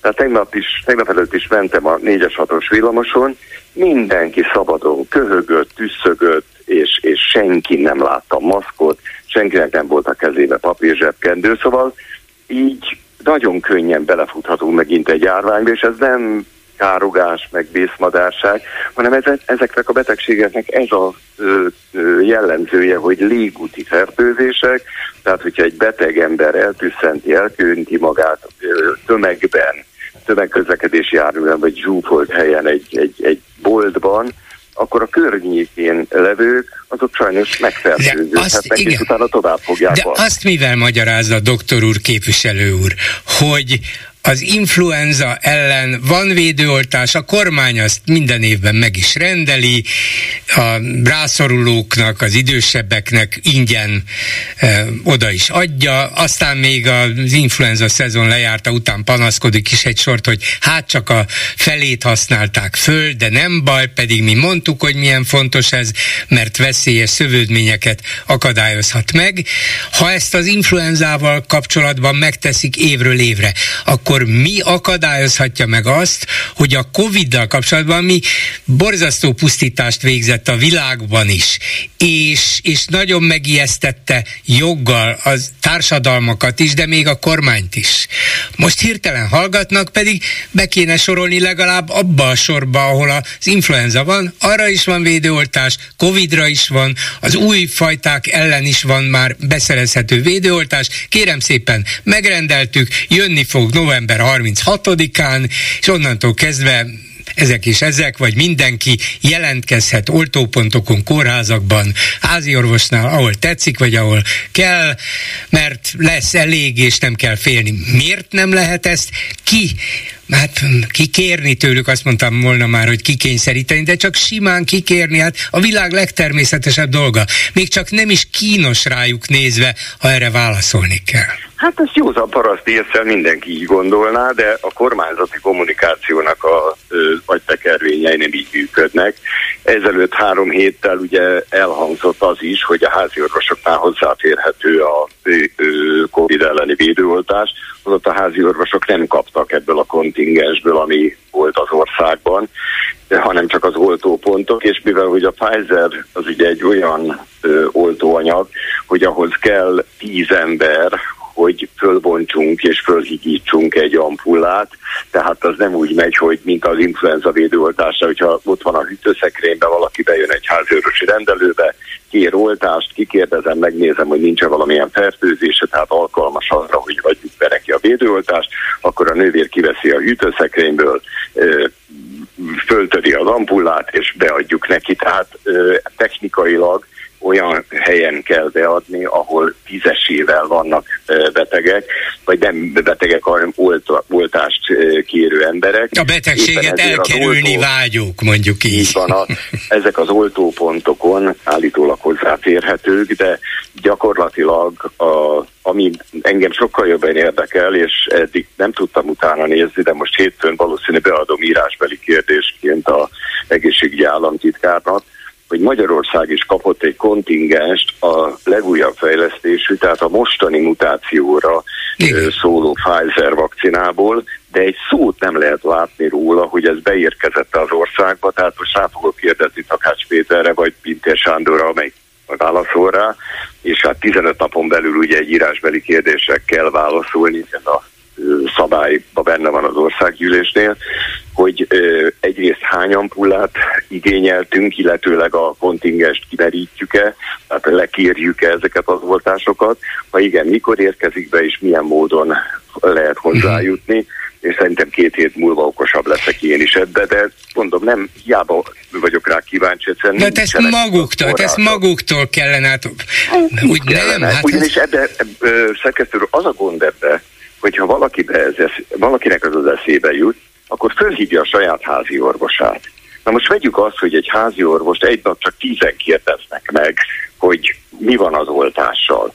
Mindenkinek elmagyarázza két percbe, hogy miért nem tud válaszolni erre a kérdésre. Ez azt jelenti, hogy fél óra, három óra, egy óra elment a rendelésből olyan információ átadására, amit egyébként központilag is hát lehet. Persze, Pontosan így van. Egy, egy, a tömegkommunikációnak pont ez lenne a lényege, hogy a tévébe elmondom azt, hogy beérkezett a védőoltás, így és így lehet hozzájutni, vagy nem érkezett még be, de jövő héten be fog érkezni, és azt egyszerre akár 100 ezer, 200 ezer, 500 ezer ember is láthatja, és nem egyesével kérdezi meg mindenki a házi orvosát. Ennyire nem szabadna pocsékolni a házi. Hát azokat sem, igen, igen. És, és ráadásul teljes bizonytalanságban tartják az érdeklődőket is. Nekem tegnap többen is betelefonáltak, volt olyan, aki azt mondja, hogy az derült ki a különböző érdeklődései nyomán, hogy aki négy oltást kapott, az már a rendszer alapján nem jogosult egy ötödikre. Még akkor sem, hogyha több mint egy éve kapta a negyediket. Ma elmentek... Szerintem nem így van, hanem úgy van, hogy aki már négyet kapott, vagy átesett a fertőzése, esetben, akkor valószínűleg rendelkezik már valamilyen alapimmunitással a COVID törzsek ellen, és ezáltal nincs akkora szüksége a De a rendszer nem engedi, akkor, hogy regisztráljon hát, egy ötödikre. Így van, na most ez, ez is egy kérdés, hogy ez az informatikai rendszer ez mennyire ö, korszerű és mennyire működőképes, de most éppen egy gyerekorvos konferencián vagyok, és itt van Kulcsár Andrea, akinél szerintem a védőoltásokról senki nem tud Magyarországon többet praktikusan, úgyhogy most van éppen az ő előadása, de utána meg fogom kérdezni, hogy ő mit tud ezekről a védőoltásokról, mert konkrétan engem is érdekel, mert nagyon jó lenne tudni tényleg, mert rengeteg ember kérdezi, rengeteg embert érdekelnek ezek a dolgok, és hogyha a szakemberek nem tudják, tehát akik ténylegesen foglalkoznak ezzel tudományosan is, meg, meg publik, statisztikában is, hogyha ők se tudják, mi se tudjuk, akkor, akkor viszont nagyon Igen, nagy baj van, mert azt nem lehet, növeli a bizonytalanságot. Igen, azt nem lehet, hogy ön a kvázi privát szakmai kapcsolatain keresztül megkérdezi, akár Kulcsár Andrától, aki ugye a László kórházban dolgozik, vagy az ottani, és korábban nagyon gyakran szereplő Szlávik János főorvostól, akiről, vagy, vagy Merkeli Bélától, akikről tudjuk, hogy a kormányzattal hát legalábbis jó munkakapcsolatot tartottak fönn, és valószínűleg tartanak is, hogy legalább ők próbálják rávenni a hatóságot, a minisztériumot, az államtitkárságot, hogy adjanak ki erről tájékoztatást, és mondják el, hogy mit lehet, mit nem, mit, mire, hogyan lehet számítani. Ha valaki akarja, és Magyarországon biztos tízezrek akarják, akkor tudja, hogy mit csináljon. Hát szerintem ilyen hatással nem rendelkezik egyik ön által egyik se? szakember se. De, Akkor de három héttel, ezelőtt, három héttel ezelőtt egyikük se tudta, hogy mi újság van, tehát nem, nem csak én voltam ilyen információ hiányba, úgyhogy én annyit tudok tenni, hogy ö, most például majd meg fogom ezt is tudni Andreától, hogy, hogy mit tud ő, illetőleg hát ha hétfőn beadom ezt a kérdést, erre jönni fog egy válasz. Én a Facebook uh-huh. profilomra fölteszem, és, és akkor ott tulajdonképpen el Akkor, akkor még egy, értem, még egy kérdésem volna, az nem lehet, hogy esetleg sokba kerülnek ezek a vakcinák, és a kormány úgy dönt, hogy van annyi bajom, meg kiadásom, hogy erre most inkább nem költenék? Ezt el tudja Jó, képzelni? akkor vegyük azt, hogy az a tíz ember, aki a múlt héten intenzív osztályra került COVID-fertőzés miatt, naponta mennyibe is kerül ez nekünk adófizetőknek. Tehát, hogyha így vetem össze a költségeket, akkor lehet, hogy ennek a tíz embernek az intenzív költségeiből lehet, hogy tízezer embert be lehetne oltani, és akkor sokkal jobban járna mindenki. Tehát én, én azért a költségeket mindig úgy szoktam ö, fölfogni, hogy amit prevencióra költök, és sikerrel költöm, azt már nem kell később gyógyításra költeni, és azt hiszem, hogy ez mindenki számára sokkal praktikusabb és sokkal előnyesebb lenne. Most éppen Viberen egy hallgató üzente, hogy pozsonyi ismerősei regisztráltak ott a szlovák fővárosban, és megkapták a Covid védőoltást a legújabb variánsok ellen. Hát ha Pozsonyban van, akkor itt is kellene, hogy legyen. Hát az egy másik ország. Ja, úgy, ja, ja. De nagyon, most nagyon baráti ország. Tudom, akkor fel fogom, jó, jó, jó. Köszönöm szépen Komáromi Zoltánnak, viszont hallásra. Viszont hallásra, minden jót kívánok. Háló, jó estét kívánok. Jó estét kívánok, Beszeda Hajnalka vagyok. Parancsolj. Fél hat előtt pár perccel beszélt önnel Igen. a tejtermék tanácselnöke. Igen. És az tejtermékek áfájánál szóba került, hogy a laktózmentes termékek azok nem le, ö, kerültek alacsonyabb áfakulcsba. Igen.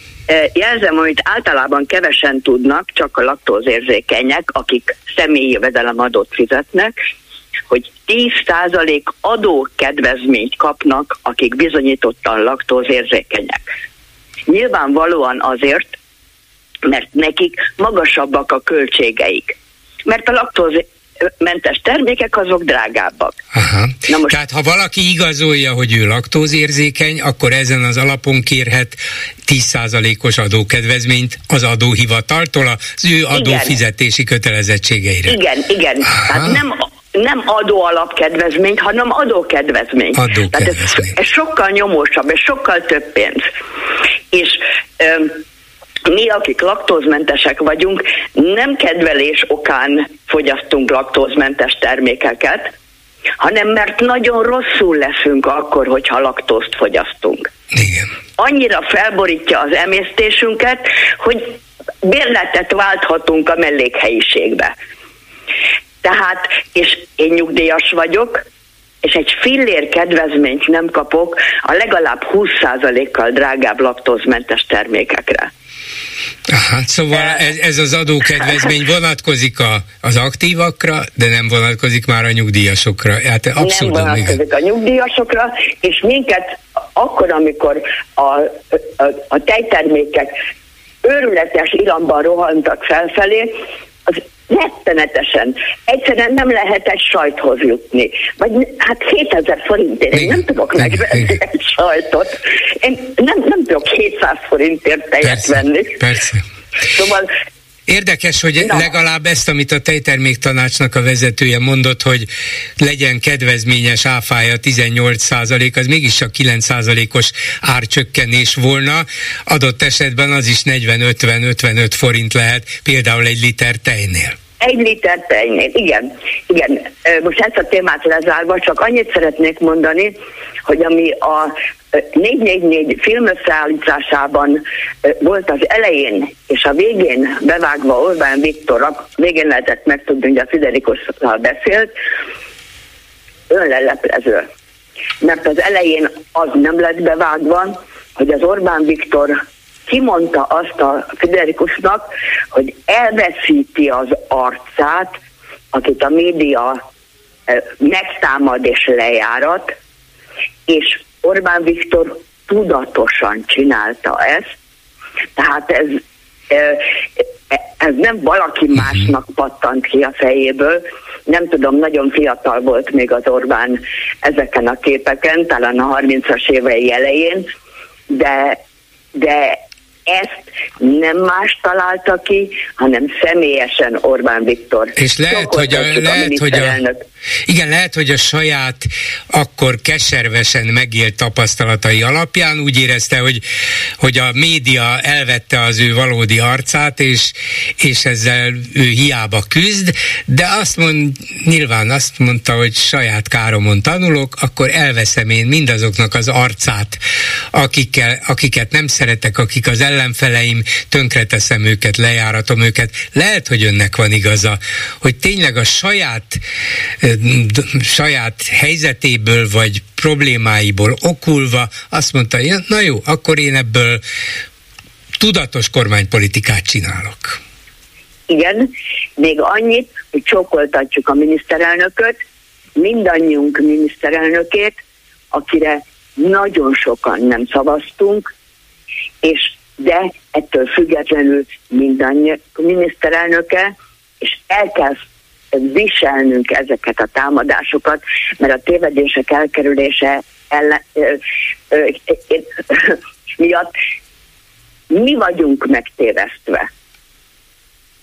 Hát igen. Azzal, hogy, hogy leamortizálják azokat, akik szembe mernek szállni a kormányzattal.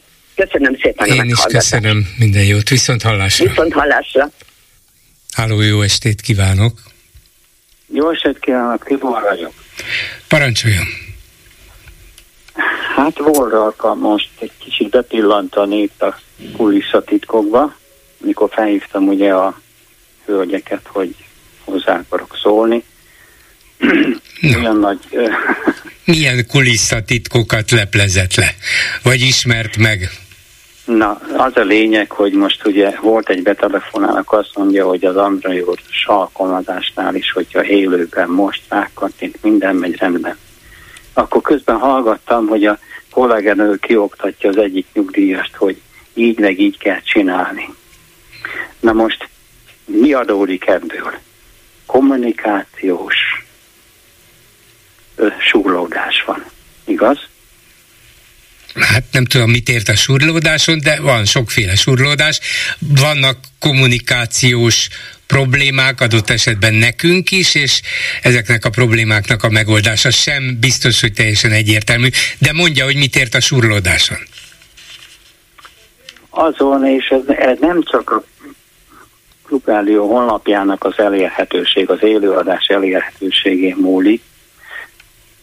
Ja, lehet, hogy nem mondtam a lényeget élőben most. Uh-huh. Ez lehet, hogy az, aki a, a honlapot szerkeszti, és a linkeket, meg az elérhetőséget szerkeszti, ő ez nagy, nagyon szinkronban van önmagával. De nincs szinkronban azzal, akiket mi el akarunk érni, és hogy a, kor, a Orbán kormányt leváltsuk, azokat is bevonjuk ebbe a körbe. Mert mit kellene kiírni, vagy hogy kellene elérni ezeket az embereket? Hát az élőben most az, azt nem értik. Mert például a kolléganője most magyarázta el, hogy ez mit jelent, meg uh-huh. hogy kell, mert ő is az, azt sem gondolta, hogy így lehet elérni a rádiót. Én, én, én, most azt mondom, hogy ezt, ezt dugják össze a fejüket, és nem én vagyok a nagy okos, a nagy megmondó, hanem ez nem, nem csak a klubrádió elérhetőségére vonatkozik, hanem minden kommunikációra, hogy mennyire elérhető ez azok részére, akik múlik a rendszerváltás. Hát nézze, ez a nagy kérdés, hogy mennyire elérhető egy interneten továbbított, interneten elérhető rádió, mert kell hozzá, szóval más kell hozzá, mint egy rádiót adott esetben egy, egy hordozható kis rádiót kinyitni. Azt mindenki tudja, azt, azt, azzal a technikai problémával már senki nem küzdik. De ha nincs frekvencián sugárzó rádió, hanem csak interneten keresztül, és annak sok elérhetőségi lehetősége van, például tudni kell hozzá, hogyha a telefonom akarom, telefonon akarom hallgatni, akkor ez androidos telefone, vagy iPhone-os, úgynevezett iOS-es telefon, és erre, ezzel már szerintem a hallgatóink egy jó része nincs is tisztában. Telefon, telefon, okos, igen, okos, de androidos, vagy iPhone, milyen telefon ez? És ha most, ilyen, most, akkor, akkor milyen applikáció, mi az az applikáció? Tehát sok mindent nem tudnak, miközben szeretnének minket elérni. Na, rendben van. Az a többségében tudják azt, hogy a klubradio.hu, rámentek a honlapra, elkezdenek ö, ö, menni a listában, élőben most. Na most ezzel mit kezdjek? Mit jelent ez, hogy élőben most? De gondolja, hogy azt nem értik? mondom, hogy, hogy ne vitatkozzunk rajta. Uh-huh. Ezt én lecserélném arra, hogy hallgatni akarom a klubrádiót. Uh-huh. Ez mindenki érti ezen múlik az, hogy... Szóval érthetőbben kellene azt is tudatni, hogy ha valaki a rádió adását most akarja hallgatni, akkor ezt ezzel, ennek a jelzésnek a lenyomásával, klikkelésével teheti meg. Az élőben most ön szerint nem elég értelmezhető. Nem érthető, nem uh-huh. érthető az egyszerű emberek uh-huh. részére. Igen. Jó, továbbadom mindenképpen, hogy az élőben most helyett tudunk-e plastikusabban értelmezhető utasítást vagy ajánlatot tenni, hogy kérem szépen, aki kíváncsi most a Klubrádió élő adására, ezt a gombot nyomja meg. Az, hogy hallgatni akarom a Klubrádiót. Uh-huh. Mindenki érti. Jó, ez is egy lehetséges módszer. Továbbadom, meg fogják beszélni, akik ehhez A má- másik pedig ez, ez, ez az önök tevékenységére, ez az érthetőség nagyon szoros összefüggésben van azzal, hogy mikor tudjuk a Orbán kormányt leváltani. És ebben nagyon nagy hiányosságok vannak önnél. Én már egy éve nem rendszeresen, de mindig megmondom, hogy, hogy mit kellene csinálni. Be is jönnek utólag. Jó, ez nem önöken múlik. De jelszóként meg lehet fogalmazni ezt, hogy döntsük már el, hogy egymás között az a cél, hogy egymás között jól érezzük magunkat, tehát önöknek az a cél, hogy kiszolgálják azt a szűk közönséget, akik megadják mindig azt a 150 milliót, vagy az a cél, hogy az Orbán kormányt leváltjuk, mert más eszközöket kell használni különböző célok eléréséhez. Ez biztos így van, de először is valahogy el kellene jutnunk azokhoz, akik valamiért vagy nem tudnak rólunk, vagy nem kíváncsiak ránk, azt mondják, hogy hát tudjuk mi ez a klubrádió, én nem azt akarom hallgatni. Hogyan jutunk el azokhoz, akiknek a megnyerése, meggyőzése fontos volna az Orbán kormány leváltásához? Olyan nyelven kell beszélni, olyan szóhasználattal, úgy kell az erkölcsi, és, és én már meg is mondom, hogy mi a, mi a nyerő. Mondja. Az önök mondani valóját az elkölcsi értékrendhez kell kötni, mert az kötődik az egyszerű emberekhez. Hát, de azért az egyszerű emberek erkölcse nem feltétlenül egyforma. Van, akinek ilyen, van, akinek olyan. Ne, nem, az a, azért ebben van egy nagyon törvényszerű tendencia. Uh-huh. Nagyon van egy törvényszerű uh-huh. tendencia, hogy az egyszerű embereknek milyen az erkölcsi világa. Hát nem biztos, hogy ez olyan egyszerű. Nyilván mindenki a, a médiában is, meg a, a politikában is arra törekszik, hogy a, az úgynevezett egyszerű ember rá tudjon hangolódni, hogy ő megértse az egyszerű ember gondolkodásmódját, és erre adjon megfelelő válaszokat. Próbálja magához közelíteni. Ez, ez, ez, ez egy általános törekvés a, a közéletben, politikában, médiában, de mégsem olyan egyszerű. Van, akinek sikerül, van, akinek nem. Hát nem egyszerű, én nem, én nem ezt mondom, hogy egyszerű.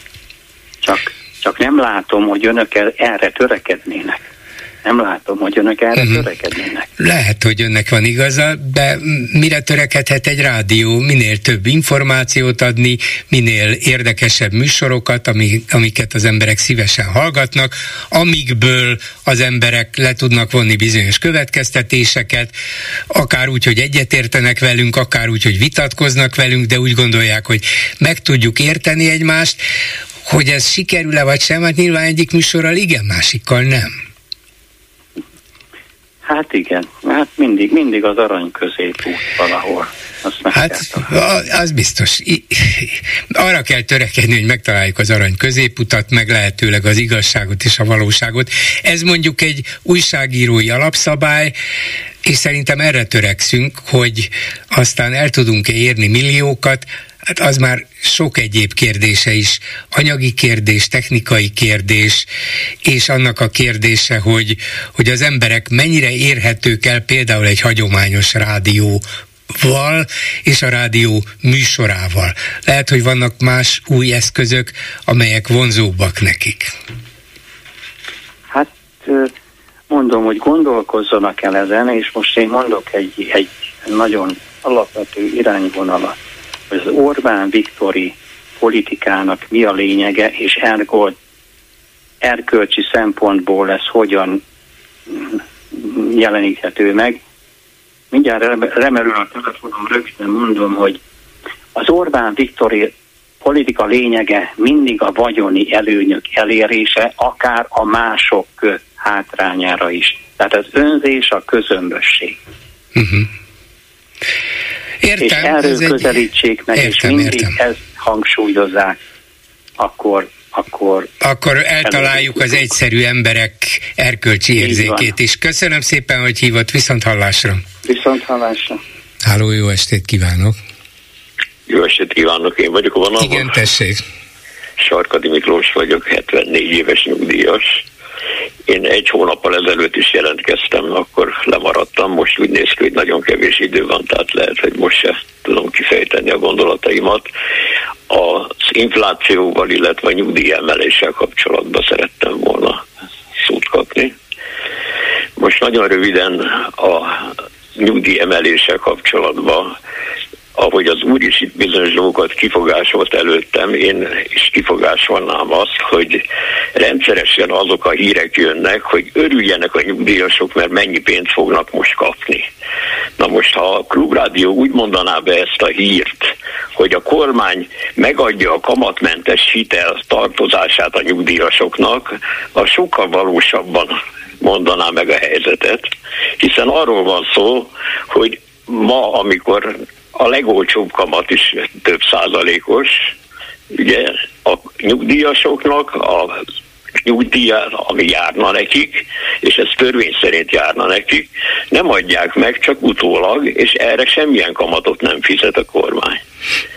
Tehát azért a pénzért, amit én most kapok, azért kevesebb árut tudok már vásárolni most, mint amennyit tudtam volna akkor vásárolni, amikor idejében megkapom. Igen, hogyha hónapról hónapra megkapta volna az inflációnak Igen. megfelelő emelést, akkor, akkor nem arról van szó, nem Igen. arról van szó, Értem. hogy a kormány ad a nyugdíjasoknak, hanem a nyugdíjasok adtak az államnak pénzt, és ezt most kamatmentesen ezt nálunk véleményműsorokban, véleményekben nyugodtan ki lehet fejteni. De Szerintem van, aki... Ezt kéne mondani. Hát, az a... Nehéz, nehéz dolog, mert a hírekben lehet néha értelmezni, és akár még ezen is el lehet gondolkozni, de hát mégiscsak az a, az a puszta és pőre hír, hogy 3,1%-kal emelik visszamenőleg a nyugdíjakat, pont. Ez, és akkor utána el lehet magyarázni, hogy ez azért mégiscsak arról szól, hogy csak a kamatmentes hitel törleszti. talán a műsorban most elhangzott a Hamas jelentésének igen, a közlése is. Igen Ugye, tehát ott, ott is ez a probléma, hogy először elmondják általánosságban, és utána hozzáteszik, hogy ja, ez a Hamas Ezt a Hamas. Igen, igen, igen. Nem Jó, tehát most csak azt akarom mondani, mert, mert tényleg nagyon rövid az idő, hogyha most egy nyugdíjas meséli a másiknak, hogy ma nagyon jó napom volt, és akkor elmondja, hogy hétfőn ültem a villamoson, és akkor belém rúgtak, kedden ültem a villamoson, akkor leköptek, a szerdán pedig nem tudom, én fölpofoztak, bántanak, és akkor kérdezze, hogy de hát mi történt csütörtökön? Hát most nem bántott senki. De, Tehát igen, és pénteken nagy, pedig a kormány volt. kifizette a tartozását. Igaz, hogy kamatot nem fizetett rá, de kifizette. Igen, Boldog igen, vagyok. Tehát ez a, ez a hír, és ezt igen. kéne megérteniük az embereknek, hogy ők nem kapják a nyugdíjat, hanem az jár nekik. Igen. Jó, azért kell most befejeznünk, mert még a Facebook kommenteket meghallgatnám, de önnek megígérem, hogy hétfőn, mert érzem, hogy van hétfőn még önben. az inflációval jó, jó, jó, jó, jó. Szólok a kollégáimnak, hogy hívják föl önt hétfőn. Köszönöm szépen. Én is köszönöm, viszont hallásra. Viszont hallásra és Lőrinc Saba elmondja, hogy a Facebook kommentelők mit írtak. Van olyan, aki androidos applikációt használ, és most rendben van? Szia Gyuri, köszöntöm a hallgatókat. Több komment is érkezett, amiben azt kérdezték tőlem, hogy tőlünk, hogy működik-e az applikáció. Igen, működik. Ennek egy nagyon fontos része az, hogy fel kell menni a Google áruházba, és frissíteni kell az alkalmazást. Ezt két módon lehet, vagy magában a Google áruházban frissítik, vagy eltávolítják az alkalmazást, és újra letöltik a mhm. telefonjaikra. Igen, ez egy ingyenes alkalmazás, tehát nem kerül pénzbe, el kell távolítani a mostanit, vagy, vagy frissíteni. Vagy frissíteni, azt is lehet, ezt, ezt ez két, mód, két Igen. módszerrel meg lehet oldani, mind a kettővel működőképes, ezt kipróbáltuk uh-huh. most. Jó. Egyéb kommentek is érkeztek. Mit keresett Szijjártó Venezuelában?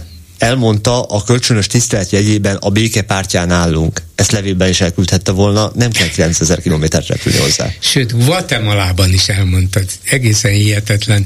Tényleg valamilyen utazási világrekordot akar valamilyen módon Különösen az a fotó elérni, de, de Venezuelában mi a fenét keresünk? Hát az tényleg egy ilyen igazán a fotót hát, mondjuk láttad? erőszakos balos igen. rezsim. A fotót láttad a, erről a... Ó, hát, hogy ne, igen. Az összefűzött kéz igen. a templomban, elképesztő. Bízunk a csodában, idézi Gulyás Gergelyt egy kommentelő, csoda lenne, ha bukna a Fidesz, de mi bízunk a csodában. Ezt üzenjük Gulyás Gergelynek. Több üzenet is érkezett Gulyás Gergelynek, köztük egy kollégánk is hozzászólt a dologhoz, mehet a Gulyásba. Jaj, jaj, jaj.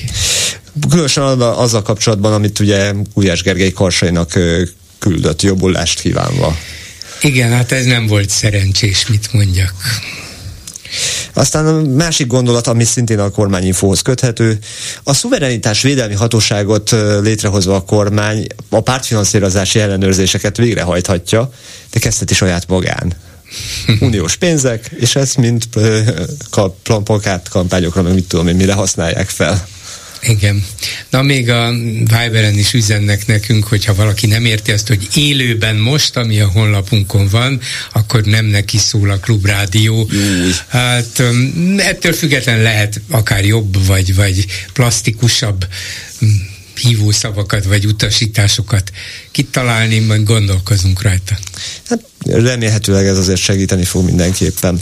Aztán egy utolsó gondolat, nerjünk nagyot álmodni. Mit fog kefe? WC kefe. Felirat nyilvános WC-ben, használja a WC kefét. Alatta a papír azért jobb. Csaba, ez hat óra után elég lett volna ezeket. Köszönöm szépen ezzel a megbeszéljük mai műsora véget ért készítésében közreműködött Zsidai Péter, Lőrinc Csaba, Erdei Tünde, Kismária és Kemény Dániel dehogy Kemény Dániel, Csorba László ülött. Bolgár Györgyöt hallották, viszont hallásra a jövő héten, most pedig jön az Esti Gyors. Esti Gyors, a hírek háttere. Jó estét kívánok, Sámesz János vagyok, ez itt az Esti Gyors, a szerkesztő Helskovics Eszter. Tegye mindenki a szívére a kezét, képzelje maga elé Orbán Viktort, Tiborsz Istvánt, Mészáros Lőrincet, aztán mondja meg magának őszintén, meg írja meg persze kommentben nekem is, hogy szuper mérföldkövek ide, igazságügyi reform oda, akarja-e, hogy ez a kormány valaha is hozzájusson akár egy eurónyi uniós forráshoz is. Ha a válasz nem, akkor képzelje most maga elé egy hatalmas költségvetési hiányt, dráguló rezsit, soha fel nem újított parkokat, munkanélkül maradt vidékieket, akiknek a falujában nem épül semmi, ami pedig valaha épült, a szétesik, elrohad, ránézni is rossz.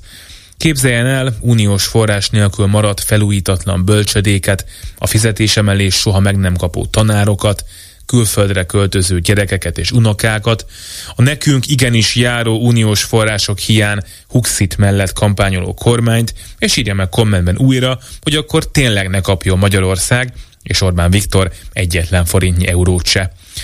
Ha az eredeti válasza is igen volt, akkor felmerül viszont a kérdés, hogy na de mikor kapjon Orbán Viktor pénzt az európai adófizetőktől. A kúria elnökének kinevezési szabályainak módosítása meg a laikusok számára értelmezhetetlen országos bírói tanács jogköreinek erősítése elegendő ahhoz, hogy az Európai Bizottság és a tagállamok pecsétet adjanak arra, hogy Magyarország eléggé jogállam ahhoz, hogy Mészáros Lőrinc újabb eurómilliókat kereshessen. Mert ma már bizony a legtöbb közbeszerzést akkor is ő nyerné meg, hogyha azokat a legtisztességesebben a lehető legnagyobb versenyben írnák ki. Talán felejtse el az Unió a melegek jogainak korlátozását, a könyvek befóliázását, a visszamenőleges jogalkotást, az alkotmánybíróság szétverését, a rendeleti kormányzást csak azért, mert az amúgy is csak pár éve létező egyetemi alapítványok kuratóriumaiban fideszes politikusok helyett ismeretlen fideszesek lesznek, vagy esetleg vissza is adják az egyetemeket a fideszes minisztériumnak. Na ugye, hogy Orbán alatt sosem lesz itt jogállam, és akkor pénz se jöjjön az autokrácia fenntartására, csapjon oda az Unió, mondhatnánk, csak hát ugye azt ígérték, hogy mérföldkövek lesznek, meg horizontális feljogosító feltételek, amiket, hogyha a kormány teljesít, akkor jönni fog a pénzdögivel. Nem arról volt itt szó, hogy a Fidesznek meg kell szűnnie Fidesznek lenni, Orbán Viktor pedig ezután csak MLS elnök lehet. Azt meg csak nem akarjuk mi demokraták, ugye nem akarjuk, hogy a magyar jogállamiságért oroszlánként küzdő Európai Bizottsága saját szabályait se tartsa be. Szóval, ha jön a pénz, akkor sem leszünk szép nyugati típusú jogállam, meg ha nem jön, akkor sem. Az Orbán rendszer közjogi szempontból már évek óta készen van, névadóját leváltani nem Ursula von der Leyen fogja. Az Európai Unió tagállamai későn vették észre, hogy milyen rendszert finanszíroznak. Hogy picit jobb hely lesz-e az ország ettől a szapponoperától, nem tudom, hogy kinek lenne jó, ha a magyar gyerekek nem mehetnének ösztöndíjjal tanulni külföldre, azt sem tudom, hogy mi a megoldás, azt végképp nem tudom. Önök tudják? Jöjjön az uniós pénz, vagy ne jöjjön? Esti gyors, a hírek háttere.